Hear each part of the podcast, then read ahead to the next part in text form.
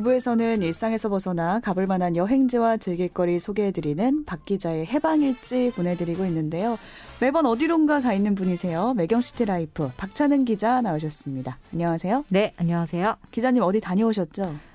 아, 티가 나나요? 네, 지금 까맣게 그을린 피부가 도대체 어딜 다녀오신 거예요? 뭔가 굉장히 약간 촌스럽게 탄 것 같아서 좀 신경이 많이 쓰이긴 하는데요. 네. 저는 그 태국의 코란타라는 곳을 다녀왔습니다. 아, 그럼 박 기자님이 다녀온 따끈따끈한 여행지 코란타를 오늘 가보는 건가요? 네, 그렇습니다. 음. 이 코란타 아마 지명을 처음 들어보신 분들도 많이 계실 거예요. 네, 맞아요. 저도 네. 처음 들어보고 태국 하면은 그냥 방콕 정도가 음. 떠오르는데 네. 태국 안에 있는 게 이제 코란타인 거죠? 그렇습니다. 그 코가 태국어로 섬이라는 뜻이고요. 음. 그래서 이제 란타 섬이라고 생각을 하시면 돼요. 아, 네. 뭐 코피피도 이제 피피섬이라고 음. 부르는 것처럼 여기도 그 란타라는 섬을 뜻하는 이름인데요.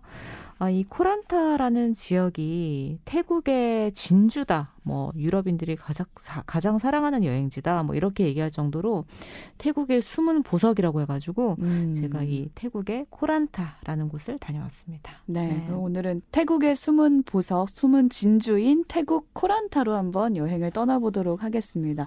먼저 태국의 코란타에 대해서 좀 살짝 설명을 해 주실까요? 네, 뭐 란타라는 이 섬 자체가 그 섬의 일부가 이제 국립공원으로 지정이 되어 있을 정도로 개발이 음. 아직 많이 되지 않았고 음. 태국 여행이라고 하면은 뭐 가장 유명한 곳이 아마 뭐 방콕 그리고 그 다음으로 푸켓 맞아, 뭐 푸켓.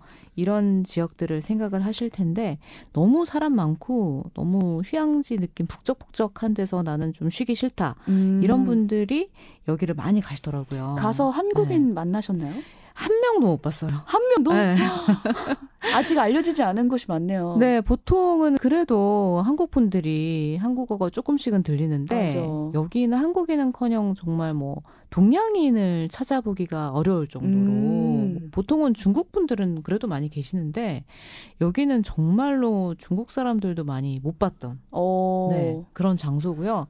그러다 보니까 이게 그 뭐 보통 유럽 사람들이 많이 이제 여기 여행을 하고 있더라고요. 신기하네요. 우리나라 네. 어딜 가도 우리 나라 사람이 있다라고 우리 얘기를 하는데 네. 이곳은 아직까지 발길이 많이 닿지 않았나 보네요. 그렇습니다. 음. 이섬 자체가 어, 뭐, 배로 들어가실 수도 있고, 그러니까 방콕을 한번 경유를 하긴 하셔야 돼요.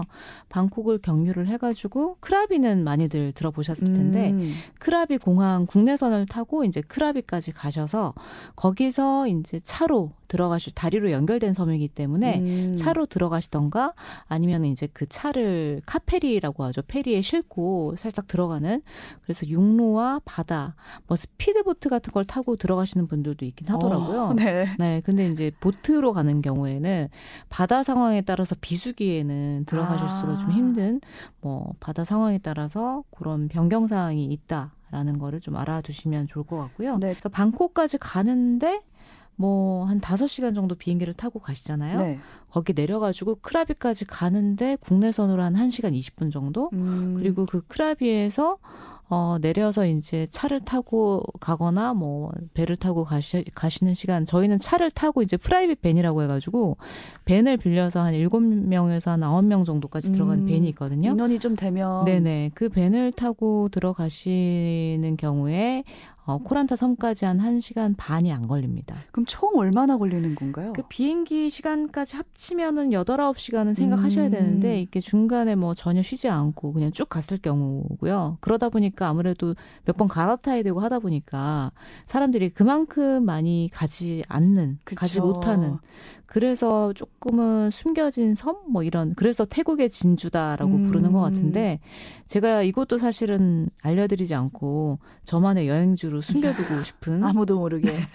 그런 장소였는데 어 이번에 소개를 좀 해드리려고 합니다. 네. 이 섬 자체가 어 그러니까 란타 섬이 두 개의 섬으로 나뉘어져 있어요. 약간 북쪽에 북동쪽에 있는 그 노이 그러니까 코란타 노이라고 란타 노이라고 하는 데가 있고 야이라고 하는 데가 있는데 네. 노이가 약간 작다라는 뜻이어서 작은 란타 섬. 음. 그리고 야이라는 게 이제 자, 큰 크다라는 뜻인데 그래서 큰 란타섬 이렇게 두 개의 섬이 다리로 연결되어 있고요. 어, 개발이 많이 안 됐는데 그래도 섬의 서쪽 이 야이 섬 쪽에 어, 서쪽 주변으로 개발이 많이 되어 있습니다. 어, 큰 섬을 주변으로. 네네. 음. 그래서 이 큰 섬 안에 이제 주로 서쪽에 가시면은 해변 비치바 같은 것도 있고 식당이나 뭐 호텔 리조트 이런 것들이 쭉 있는데 어 물론 정말 뭐 100만 평에 달하는 리조트가 있고 뭐 1박에 200만 원 뭐 이렇게 아. 하는 정말 럭셔리 풀빌라 리조트도 있지만 저희가 묵었던 것처럼 하루에 6만 원짜리 어, 저렴하네요. 이렇게 저렴한 어. 숙소들도 있습니다. 근데 그 6만 원이라고 해서 막 너무 그 배낭 여행자분들이 많이 가시는 게스트하우스 느낌이 아니라 바로 앞에 이렇게 그 바다가 그대로 보이는 음. 걸어서 100m만 가시면은 바다가 있고 그리고 그 안에도 수영장이나 이런 것들이 다 있고 그래서 그 숙소 환경 같은 것들이 굉장히 좋더라고요. 어, 개발이 안 됐다고 해서 숙소도 뭐 생활하기 불편하고 이런 게 아니네요. 네네 그런 점이 없었고요. 이게 그 내 뭐 여러 가지 상황이나 여행 기간이나 이런 거에 따라서 내가 원하는 숙소를 결정을 하기 너무 좋은 다양한 숙소들이 많이 있다라는 거 음. 감안하시면 어, 좋을 것 같습니다. 네, 들어가서는 바이크를 빌려 탄다고 하더라고요.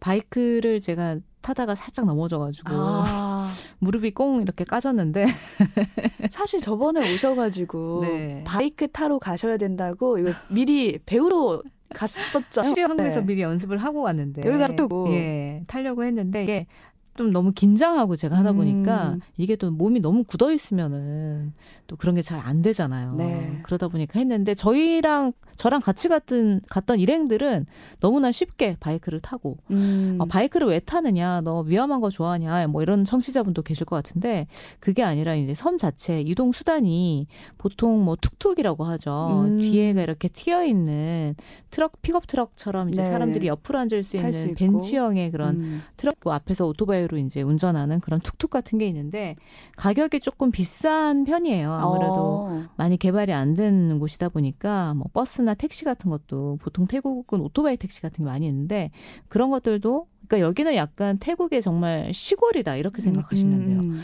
그런 환경들이 많이 없다 보니까 주로 이제 하루 종일 빌리면은 바이크 같은 경우에는 한 250바트, 300바트 정도 되니까 우리 돈으로 얼마 정도죠? 그게 곱하기 한 40 정도 하시면 되니까 만 원에서 한 12,000원 정도? 음. 그 정도면은 하루 종일 바이크를 타고 섬 전체를 다 둘러볼 수 있으니까 그러다 보니까 이제 바이크가 주요 교통수단이 된 거거든요. 네. 그러니까 코란타에서 뭘 해야 되나 이렇게 생각하실 때는 주로 바이크 타고 해안 드라이브 그리고 음. 일몰 맛집입니다. 또 이 섬이. 여기가 네, 살짝 사진을 봤는데 네. 그냥 풍경이, 풍경이 너무 좋더라고요. 너무 좋죠. 어. 저는 분명히 그 풍경 안에 있었는데 지금은 직장 현실로 들어와서. 현실로 돌아와서 여러분께 또이 코란타를 소개를 해드리고 있습니다. 네.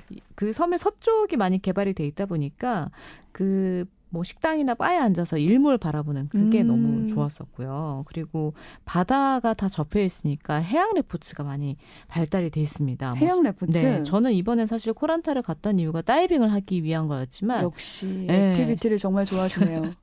배를 타고 한 두세 시간 나가서 이제 여러 가지 섬이 있어요. 그 음. 섬들을 따라서 저처럼 다이빙 하시는 것도 좋고 다이빙 못 하시는 분들은 스노클링 음. 또 하실 수 있는 프로그램들이 많이 있습니다. 뭐 섬 두 곳을 엮어가지고 뭐 1000바트에서 1200바트 이렇게 배 이동 수단까지 포함이 돼 있고 점심까지 주는 코스가 그렇게 돼 있는데 1200바트면 한 4만 원 정도? 뭐 음. 그 정도 금액이면 하루 왼종일 섬 두 곳을 다 다닐 수 있다. 와. 저렴한 거는 뭐 그런 식으로 그러네요. 너무 좋네요. 네, 나와 있고요. 뭐 카약을 타고 동굴 뭐 카야킹 같은 것도 하실 수 있고 섬에 이렇게 동굴이 어떻게 형성이 돼 있는지 배를 타고 둘러보실 수 있는 뭐 그런 프로그램. 뭐 SUP 보드라고 해서 이 보드를 이제 타고 위에서 쭉 다니는 그래서 바닷가에 이렇게 앉아 있으면은 보드를 타고 먼 바다까지 나가 계신 분들도 많이 보이고요. 그래서 바다에서 할 수 있는 모든 거를 또 다 할 수 있고 음. 뭐 이런 섬이다라는 거를 어, 생각을 하시면 될 것 같아요. 네, 저는 한 가지 또 눈에 띄었던 게 맹그로브 투어라는 게 있던데 이게 맞습니다. 정확히 어떤 건가요? 아, 맹그로브 숲이라고 하면은 뭐 말레이시아나 태국에서 많이 볼 수 있는 그 정글 숲인데요. 네. 바다 위에서 사는 그 정화, 정화 기능이 있는 그런 식물이죠. 그래서 이 맹그로브 숲을 투어하는 프로그램이 있는데 이 숲을 다니면서 배를 타고 다니면서 맹그로브 숲을 돌아다니는 그런 프로그램인데요. 돌아다니 면서 맹그로브를 실제로 뭐 갯벌에 어떻게 심는지 이런 음. 것들을 체험하는 그런 프로그램도 진행이 되고 있고요. 코란타 안에서만 조금 지내는 게 조금 어 나는 답답하다? 아. 네, 답답하다 하시는 분들이 이 맹그로브 투어를 많이 가시는 편이에요. 오. 이 코란타의 북동 쪽에 보시면 old town이 있는데 그 이름이 이제 텅예팽 이름이 다 어렵습니다. 코란타도 사실 저는 처음에 외우기 어려웠는데 네. 텅예팽이라는 그 old town에 가시면은 이 맹그로브 심기나 맹그로브 투어를 해보실 수가 있는데요.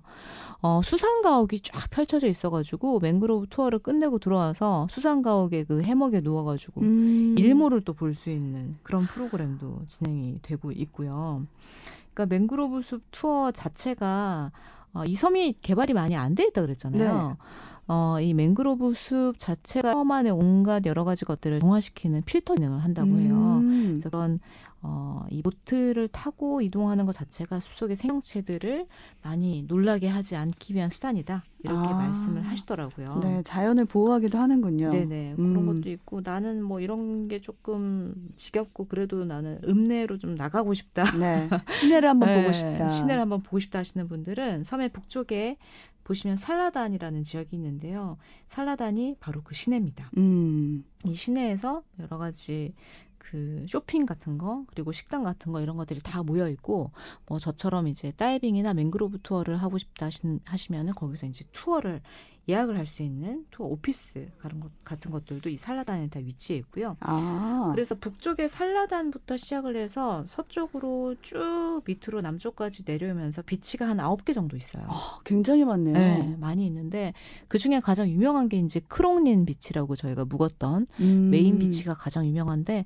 더 남쪽으로 내려오면은 이제 뱀부 비치라고 해가지고 대나무가 많이 우거져 있는 그 비치 같은 경우에는 그냥 쭉 이제 그 뭐 천 같은 걸 펼쳐놓고 일광욕 즐기시는 여행자분들도 많이 있고요. 기자님이 특별히 네. 이 크롱린 비치를 택하신 이유가 있나요? 여기가 저희가 묵었던 숙소가 있었는데 알고 봤더니 여기가 가장 유명한 비치더라고요. 오, 약간 부산으로 치면 해운대 앞에 예, 머무신. 약간 해운대 음. 해운대처럼 이제 북적거림은 없는 어, 근데 봤더니 뭐 온갖 그 히피 쪽 바 같은 것들도 많이 음. 위치해 있고, 어, 그, 그 쇼핑할 수 있는 가게들도 많이 있어가지고 학교 같은 것도 근처에 위치해 있고, 은행, 뭐 편의점 이런 것들도 아, 같이 생활하기가 있어서 편하겠네요. 네, 여행하기 굉장히 편안한 그런 장소였었습니다. 네. 앞서서 다이빙 얘기를 잠깐 해주셨는데 네. 다이빙을 좀 자세히 좀 들어볼게요. 어떤 이런 레포츠가 있는지. 네네. 그 다이빙을 그 할 수 있는 섬도 섬 중에 이제 스노클링이 같이 운영이 되는 섬이 코하라는 섬인데요. 네. 코, 코가 태국어로 섬이다라고 말씀드렸잖아요. 아, 그럼 하섬이네요. 네네. 하섬. 네. 근데 이 하가 어, 태국어로 그 다섯이라는 뜻입니다. 그래서 다섯 개의 섬이다. 음. 이 다섯 개의 어, 바위가 이루어진 섬인데요. 이게 그 Sunset Island라고도 불리는 이유가 해가 지는 섬이라고 해서 Sunset Island. 음. 네, 코하 섬인데요. 여기가 그 고래상어를 스노클링 하다가 볼 수 있는 운이 좋으면 우리 보통 그 니모를 찾아서라는 네. 영화에서도 있지만 이렇게 말미잘 사이를 유영하는 조그만 물고기 니모 같은 것들도 음. 스노클링 하시면서 또 보실 수가 있고요.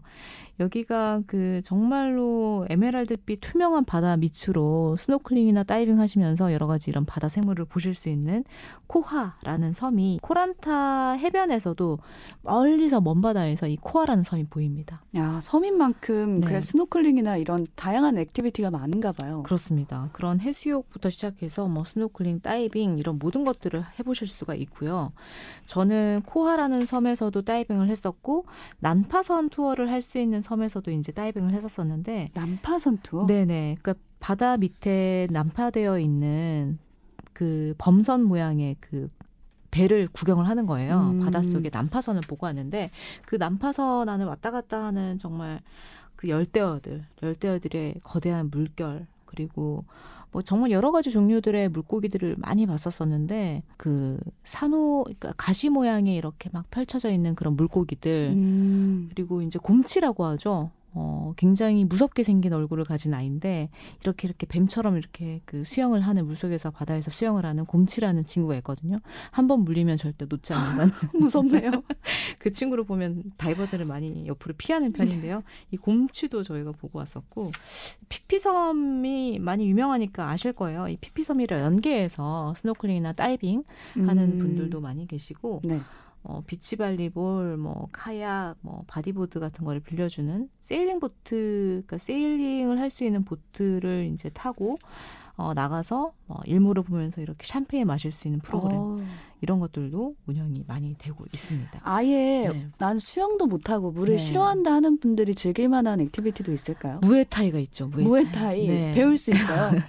무에타이가 코란타가 시골이라고 제가 말씀드렸잖아요. 음. 근데 이 안에서도 무에타이 교습소가 10개가 넘게 있습니다. 아 인기가 많나 보네요. 태국의 이제 전통 격투기를 내가 한번 이번 기회에 배워보고 싶다 음. 하시는 분들은 무에타이를 한번 배워봐도 좋은데요. 아. 이게 그러니까 어, 태국의 헬스장이라고 생각하셔도 좋을 것 같아요. 그러니까 야외에 다 튀어져 있- 있는데 거기서 이렇게 샌드백 때리고 줄넘기 하고 뭐 이런 광경을 계속 뭐 보실 수가 있는데 그냥 가면 안 되잖아요. 돈 내고 배워야 되는 거죠. 그러니까 하루 정도 클래스가 한 시간 정도 배우는데 비용이 뭐 만 원이 안 되더라고요. 음. 그래서 그런 비용으로 어, 여기서 무에타이를 한번 배워보실 수도 있고 좋네요. 만원 네. 내고 배우고 이제 한국 가서 나 무에타이 태국 가서 배우고 왔다 이 그- 말을 할 수 있겠네요. 네, 그 태국 챔피언이랑 이렇게 사진 찍을 수 있는 어. 것도 있어가지고 어, 조금 이색적인 경험이 될 수 있지 않을까. 그리고 차가 막 다니면서 매일 밤 9시 여기서 스타디움 경기가 열린다라는 거를 홍보를 하고 다니더라고요. 음. 그래서 무에타이 같은 것도 한 번쯤은 경험을 해 보시면 좋을 것 같고 또 태국 음식이 4대 미식에 들어갈 정도로 유명합니다. 아, 그래서 그래서 태국 여러 가지 음식들을 배워볼 수 있는 cooking class가 어, 시골 레스토랑인데도 불구하고 굉장히 어, 여러 가지로 다양하게 구성이 되어 있어요. 네. 뭐 솜땀이라고 하죠. 그 태국의 여러 샐러드, 가지 샐러드 같은 음. 그런 거를 만들어 보거나 파타이 같은 거 만들기 이런 것도 어, 운영이 됩니다. 음식 얘기가 나와서 저도 네. 궁금했는데 드셨던 음식 중에 좀 가장 기억에 남는 거 이거 가시면 꼭 드셔보셔라 음. 추천하고 싶은 게 있다면 어떤 게 아무래도 있을까요? 저희는 일일 일 솜땀이라고 할 정도로 정말 솜땀을 좋아해가지고 다들 음. 어, 그린 파파야죠. 이 파파야를 잘라서 뭐 당근이랑 같이 이렇게 만든 피쉬 소스를 뿌려가지고 네. 만든 이 솜땀을 정말 일일 일 솜땀 하고 왔는데 나는 이런 소스 냄새가 싫다. 저 이국적이죠 약간. 네, 너무 이국적인 향신료 음. 냄새가 싫다 하시는 분들은 어 그 우리나라 족발 족발이 들어간 덮밥이 있어요. 족발 덮밥이 족발 있습니다. 덮밥. 백종원 선생님이 한번 태국 여행에서 소개를 해서 유명해진 어. 건데요. 족발 덮밥이 이 코란타도 있지만 방콕에 가시면 광, 약간 방콕의 광장시장 느낌인데요.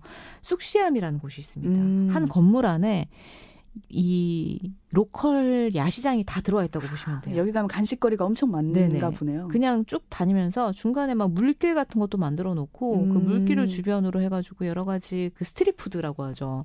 태국의 모든 거를 다 드셔보실 수가 있는데 정말 광장시장을 딱 떠올리면 네네, 되겠네요. 진짜 그 느낌이에요. 음. 길거리 음식을 이 건물 안에 다 집어놨다 쇼핑몰 안에 그렇게 생각하시면 될 것 같은데 저는 그 족발 덮밥이 잊혀지지가 않습니다. 족발을 아. 이렇게 얇게 채를 썰어가지고 밥 위에 이렇게 얹어가지고 나오는데 그걸 솜땀이랑 같이 또 드시고 나서 또 Thai tea Thai tea가 또 유명하죠. 이 Thai tea 관련해서 일일일 Thai tea다라는 아, 말을 또 많이들 너무 하시더라고요. 맛있어요. 어. 보통 한국에서 이렇게 보통 뭐 밀크티 같은 거 너무 달아서 안 드신다고 하- 음. 하잖아요. 그런 분들도 여기서 드시면은 뭐라고 해야 될까? 달긴 단데 조금 담백한 밀크티라고 해야 되나요? 담백한 밀크티? 단맛이 분명히 있습니다. 네. 연유가 들어가서 음. 그런데 인- 이제 타이티 자체가 그 차로 우려낸 물을 이용을 하다 보니까 조금 더 담백하게 느껴지는 것 같아요. 우리나라랑 좀 맛이 다른가 보네요. 약간 주황색의 그런 찬물을 우려낸 데다가 연유랑 여러 가지 얼음 같은 걸 음. 넣어가지고 만드는데 그 시원하고 달달한 느낌이 이런 동남아 여행하실 때 너무 좋은 아이템일 것 같아요. 가격도 굉장히 저렴할 것 같아요. 20바트니까 600원이죠. 6, 700원에. 그러니까 코란타에서 파는 Thai tea는 정말 20바트면 한 잔을 사실 수 있고요. 그러니까 우리나라 밀크티 네. 하면 요즘에 뭐 5, 6천 원 하니까 음, 음, 훨씬 그렇죠. 저렴한 가격이네요. 네네. 이게 뭐 Thai tea 브랜드가 1940년대부터 있었던 그런 Thai tea Thai tea 음. 같은 것도 드실 수가 있고 그래서 이 식사 후에 이 Thai tea까지 디저트로 한 번씩 꼭 드시고요. 뭐 똠카까이라고 해가지고 치킨 코코넛 수프 그리고 뭐 똠얌꿍은 다들 아실 거고 뭐 팟 크라파오 무라고 해가지고 돼지고기 바질 볶음 어, 그리고 local한테 추천을 받았던 카오소이 가이라고 해가지고요. 약간 crispy 고기 볶음 가루를 넣은 면 요리, 볶음면 음. 요리 이런 것도 있었었는데 카오소이 가이. 네, 카오소이 가이. 네. 이게 굉장히 local들만 먹는 음식들이 또 많이 있더라고요. 또 이런 거 알아놓고 가야지 네. 시켜 먹을 수 있으니까 그렇습니다. 외우게 되네요. 네네. 카오소이 가이. 네.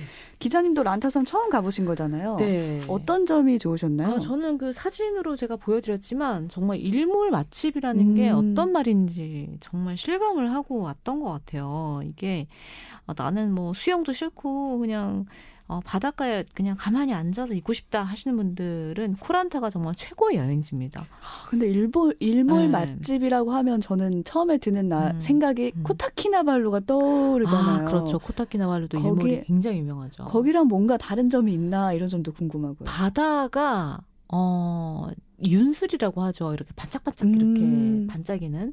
물론 그 코타키나발루는 정말 땅까지 다 빨갛게 막 붉게 달궈지는 느낌의 일몰이라면 여기는 이 반짝반짝하는 윤슬과 그리고 노을이 함께 어우러지는 그런 콜라보가 음, 너무 멋들어진. 층층이 있더라고요 노을이. 네, 층층이 있고요. 그리고 그 먼 끝에 이제 코하라고 제가 아까 소개를 해드렸던 섬이 다섯 개의 섬. 네, 정말 그 오메가 사진처럼 음. 이렇게 그 어, 일몰이 질 때 바다 한가운데 딱 보이는 그 풍경이 너무 멋있었던 것 같아요. 그래서 네. 그 일몰의 순간 해변 beach bar를 이렇게 hopping을 하면서 다니면서 어, 이렇게 봤던 일몰 풍경이 가장 좋았던 코란타를 설명해 주는 키워드인 것 같습니다. 네, 주말 한정판 박 기자의 해방일지 이제 코로나가 풀리면서 해외 여행 계획하는 분들이 많을 텐데 먼저 해외로 발빠르게 다녀오신 태국 코란타 여행 박 기자님이 소개해 주셨습니다. 오늘 여기서 인사 나눌게요. 고맙습니다. 네, 감사합니다.